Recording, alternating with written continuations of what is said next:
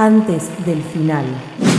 La noticia de la semana probablemente sucedió en el día de hoy, cuando Alberto Fernández hizo la apertura de sesiones ordinarias en el Congreso de la Nación, como todos los presidentes todos los años, y dio el discurso correspondiente. Un discurso que duró algo más de una hora, si no me equivoco. Una hora y media más una o hora y media Sí. más o menos, que arrancó a las 12 del mediodía. ¿Pudieron verlo ustedes? Sí, ¿Ustedes lo vieron completo? Yo vi Ujú. un ratito nomás. Yo vi un ratito también. Vos lo viste completo, Pablo. yo lo vi completo. Bien, lo sé, es- lo- lo- creo que lo primero que uno nota cuando lo ve es, ah, un presidente puede leer de corrido. Es como la base Sí, en la que tal empezamos. cual. Y de ahí vemos. ¿Te sorprende eso? Ya, eh, que te sorprenda eso es porque algo raro pasó en los últimos Por- cuatro claro. años. Pero bien, hicimos una... Perdón, y que diga infraestructura y no infraestructura. Infraestructura. Eh, bien, hicimos. Acá Pablo hizo una serie de recortes de audio sobre distintos momentos del discurso para que nosotros vayamos escuchando y analizando. Vamos a arrancar, si al queridísimo Fede le parece, por el número 10. Vamos a ver. Vamos a escuchar, Alberto. Con tal propósito, propiciamos la creación de un nuevo fuero federal penal que unificará a fueros penales que hoy tienen jurisdicción en el ámbito de la ciudad autónoma de Buenos Aires. Transferiremos parte de esa jurisdicción a la ciudad que así logrará su plena autonomía. De este modo, los delitos contra la administración pública en los que incurran funcionarios del Estado Nacional dejarán de estar en manos de unos pocos jueces para hacer pasar a ser juzgados por más de medio centenar de magistrados. Bien, esto viene a colación de lo que se estuvo hablando durante las últimas semanas y sobre todo esta última, eh, la posible reforma judicial a la que, que- que llevaría a cabo el Congreso a través de, de la ley que presente el presidente, el Poder Ejecutivo. Eh, Sara, vos sos la, la que más sabe del tema y la que más nos puede iluminar en este sentido. Eh, bueno, el tema es así. Hay ciertos delitos que eh, tienen que ver con eh, la vida en sociedad del país. No sé muy bien definirlos porque no, no, no, no sé muy bien. Es muy académico. Sí, no, eh, sí, es muy académico y es muy de nicho, aparte, como lo Bien, sabe muy sí. Ah, bien. claro, claro, claro. Eh, y esos delitos se juzgan en lo que se llama la justicia federal. Es decir, que no van a los tribunales ordinarios. Los tribunales ordinarios son, a vos te juzga el juez, Del- entre otras eh, situaciones, en general del territorio donde Se cometió. surgió un efecto el delito. Claro. Bien. ¿Sí? Sí. Eh, ¿Qué pasa? Hay delitos, los llamados delitos federales, que son todo el tema de corrupción, el tema de narcotráfico, que se juzgan en, eh, en el fuero federal. Es decir, que esos, esos, esos jueces están en la ciudad autónoma de Buenos Aires porque es la capital federal, Claro. digamos. Están asentados eh, geográficamente Claro, claro, claro. en la capital federal.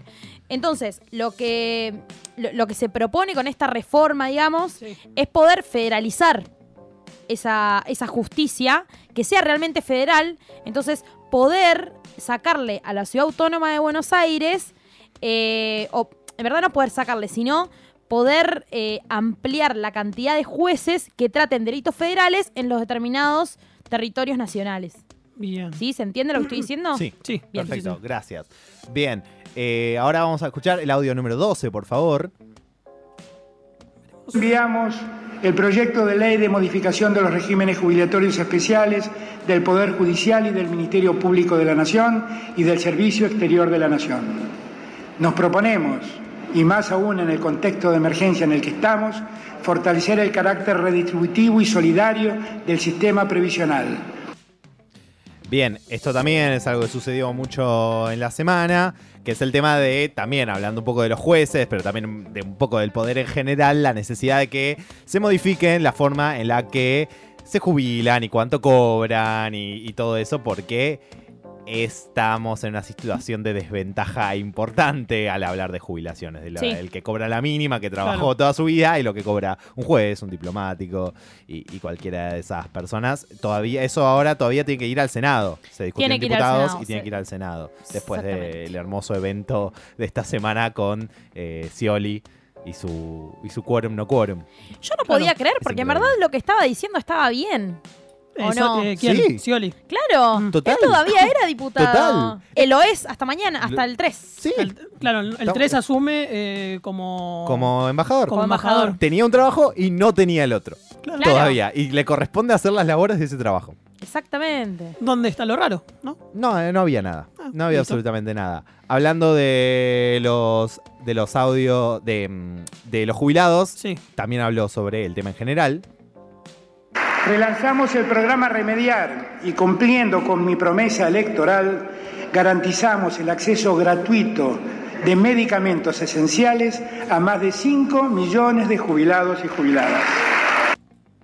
Bien, eh, un poco sobre también cómo empezar a, a devolver a los jubilados cierta parte de, de- de- Los derechos de que tienen. claro, sí. sí. de la cantidad de, de medicamentos. Es hoy en día que, que probablemente el- e- es en salud donde la mayor parte de una jubilación ya Sí, muy baja eh, Sí. se va y se pierde. Em, Pensemos también que a mí, por lo menos, me pasa en carne propia lo que es eh, que a un jubilado, eh, lo que le tardan para darle los medicamentos. Mi viejo necesita medicamentos eh, por algo particular y no, es fue un problema estos últimos años con el tema de te falta un papel, tenés Sí. que ir a un lugar, tenés que venir para este. Y es un problema que, bueno, ojalá que con esto se vaya soluciona un poco, sí. solucione. Eh, quiero atar a esto un poco un tema que sí me parece que habría que poner el ojo, que yo no llegué a ver si lo habló o no, capaz Pablo me puede decir. Mm. Hay un. Hay cosas en las que uno entiende que hay ciertas exigencias por la, la situación económica en la que estamos, pero que de todos modos resultan medio extrañas. Por un lado, ya hablando de los jubilados, es el, el hueco en el que quedan, el vacío en el que quedan los que no cobran la mínima, los que cobran un poco más de la mínima, pero, eh, pero, no, pero no cobran Claro, no- algo no que sea representativo para vivir, digamos, el que cobra más o menos 20 mil pesos de jubilación, que no es la mínima, pero no eso no tuvo ajuste, no tuvo bono, no tuvo nada, digamos, y sigue siendo muy poco. Y de la mano con eso también lo que sucedió esta semana, que fue la paritaria docente, que también fue bastante, bastante. Precaria, sí, Sí, sí, fue precaria la Fue precaria. en que arreglaron los docentes, porque un sueldo de 23 mil pesos, 25 mil a mitad de año, Claro, más allá de que hoy Alberto en el discurso dijo que era eh, que bueno que, ayer- que mañana iban a arrancar las clases eh, en todo el país. sí, Más allá de eso, que, que- es buenísimo que arranquen las clases eh, después de todos estos años que veníamos de, de problemas eh, por el tema de, de las paritarias que no, no, no estaban, que hoy vuelven a estar. Eh, bueno, sí, no, no es algo muy acorde el, el porcentaje que, que- que se arregló. ¿no? sí, hablando un poco de, de este tema de cuánto cobra cada uno y de los aumentos, Alberto dijo lo siguiente. No es posible que con la moneda estabilizada y las tarifas congeladas, al igual que los combustibles, el precio de los alimentos siga creciendo. Vamos a exigirles total responsabilidad a los formadores de precios. Argentina no resiste más el abuso de quienes preservan su rentabilidad a costa de consumidores condenados a pagar sus excesos preventivos. Eh, Sara, quería decir algo, estás como Sí, muy loco. quiero decir, quiero eh, concerrar la frase Alberto que terminó diciendo, debemos terminar con la Argentina de los vivos que se enriquecen a costa de los pobres bobos que estamos condenados a pagar lo que consumimos. Genial, fue genial esa frase. Ahí lo Genial. aplaudí. Lo lo aplaudí yo en mi casa, en mi casa. Muy bien. Fue la única parte que aplaudí. Es que sí, hay una. Creo que uno de los desafíos que tiene cualquier presidente en este país siempre es lidiar eh, con los formadores de precios, con los. Con los famosos vivos. Sí, que son tanto los formadores de precios como los grandes empresarios o grandes eh, eh, sojeros, por, por englobar algo más que, que los que producen soja, ¿no? Pero Claro, claro. Digamos, la, la parte del agro que generalmente es como la más compleja de manejar sobre todo se hace más difícil en el en el en el momento en el que vivimos donde el tema de la deuda es lo predominante, sí, digamos. Obviamente. Todos hemos visto impávidos como los dólares que deberían haber financiado el desarrollo productivo acabaron fugándose del sistema financiero, llevándose los recursos y dejándonos las cargas de la deuda. Esto es algo que me pareció muy clave porque es algo que no se había. Él no había hablado exactamente, precisamente del tema de. Ok, pero el tema de la deuda se usó para fugar. Como Claro. que lo mencionó en algunas partes, pero no solo dijo esto, sino que declaró una acción hacia este hecho, que es que el Banco Central se encuentra analizando de modo pormenorizado la manera en que nuestro país recibió divisas a modo de préstamos y la manera en que se fueron. Esto es súper clave en el tema de que la gran discusión que se está viviendo, como ya le dijo Cristina a la gente del FMI, con ellos violaron el estatuto dándonos préstamos que se terminaron fugando, Claro. que se usó para la especulación financiera. Entonces ellos, uno, deberían hacer, qui- eh, deberían hacer quitas, Sí. por- porque ya violaron el estatuto con esto, pueden hacerlo con esto otro. Y también el hecho de la pregunta de si realmente hay que pagar la deuda o no. Porque es una deuda que se dio sin aprobación del Congreso y que se utilizó para algo que el, que el Fondo Monetario no debería haber permitido que se use. Entonces me parece que el hecho de que, que él diga que el banco está realmente analizando para qué se usó la plata de la deuda, hay un juego ahí donde podría ser, llegado el momento, si no logran negociar algo útil. Podría ser beneficioso para, para nosotros el tema de la. Es eh, otra herramienta de discusión con el. Fondo Monetario si las negociaciones eh, en un principio no van bien. Me Claro. parece que va un poco por ese lado. Eh, podemos pasar a otro tema. Me llamó mucho la atención. Eh, podés ir preparando el audio 9. eh, lo que habló sobre el tema de la AMIA mm, y, sí. y lo que va a hacerse con respecto a eso. Por eso, a 26 años del atentado a la AMIA, ordenaré a la Agencia Federal de Investigaciones desclasificar los testimonios secretos brindados por agentes de inteligencia en los juicios en los que fuera investigado el hecho y la responsabilidad de los funcionarios del Estado en el encubrimiento del mismo. Eh, Vamos por todos. Eso es. eh, hay que ver cómo sale. Pero el hecho de desclasificar eh, todo lo que tenga que ver con el tema AMIA, que es uno de los temas más complejos, Más retorcidos y oscuros de los últimos. de- desde, la, desde la vuelta a la democracia acá, Sí. es, eh, puede ser clave, puede ser enorme. Me parece que hay mucho ahí. No sé si. Los veo con no, caras de. a mí me, me, me conmueve mucho que, el, que, el- que haya traído el tema de la AMIA porque pasaron 23 años, loco. De Sí. un atentado que no sabemos ni siquiera si la, si la bomba estaba adentro, si había una camioneta, si alguien manejaba una camioneta, si no manejaba una camioneta. Eh, no se sabe nada. un fiscal muerto, digo, un, un documental de Netflix y no y no, no, no hay ni un papel que tenga un indicio de qué pasó. Así que me, me pareció muy acertado también. Sí. Con esto de, bueno, desarmar la, la UFI y demás, como me parece que, que va en esa línea. Sigamos escuchando Alberto. Vamos a recobrar el rol activo del Estado en el juzgamiento de los crímenes de lesa humanidad. Queremos asegurar con celeridad el papel que históricamente le correspondió al Estado en cuanto responsable de las políticas públicas que garantizan el proceso de memoria, verdad y justicia. Eh, de la mano con esto, ¿no? Un poco la recuperación de cierto estándar de, de, de, como dice el rol del Ejecutivo en, en la creación de derechos y en la ejecución de que esos derechos Sí. realmente se estén garantizando en la sociedad. Sí, aparte pensemos que venimos de la famosa frase el curro de los, El derechos, curro, hum- sí. de los derechos humanos, que lo haya nombrado, eh, bueno, ya obviamente es, es un primer paso Sí. que, que- que, bueno, que sirve, ¿no? Realmente. Las universidades son una instancia central de la democratización del acceso al conocimiento. Proponemos iniciar el debate de una nueva ley de educación superior que permita fortalecer nuestro sistema universitario. La gratuidad y el acceso irrestricto a la universidad son el punto de partida. Fortalecer el vínculo de la universidad con la comunidad y el sector productivo es central para garantizar el desarrollo territorial. Ah, uff. Piel de pollo. Sí, sí, sí, sí, sí, sí. Para, de vuelta, después de universidades por todos lados, Sí.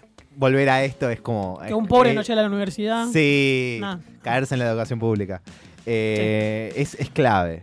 Es la existencia de, de universidades públicas. y- Públicas, gratuitas, es, es esencial para una ciudad, para un país.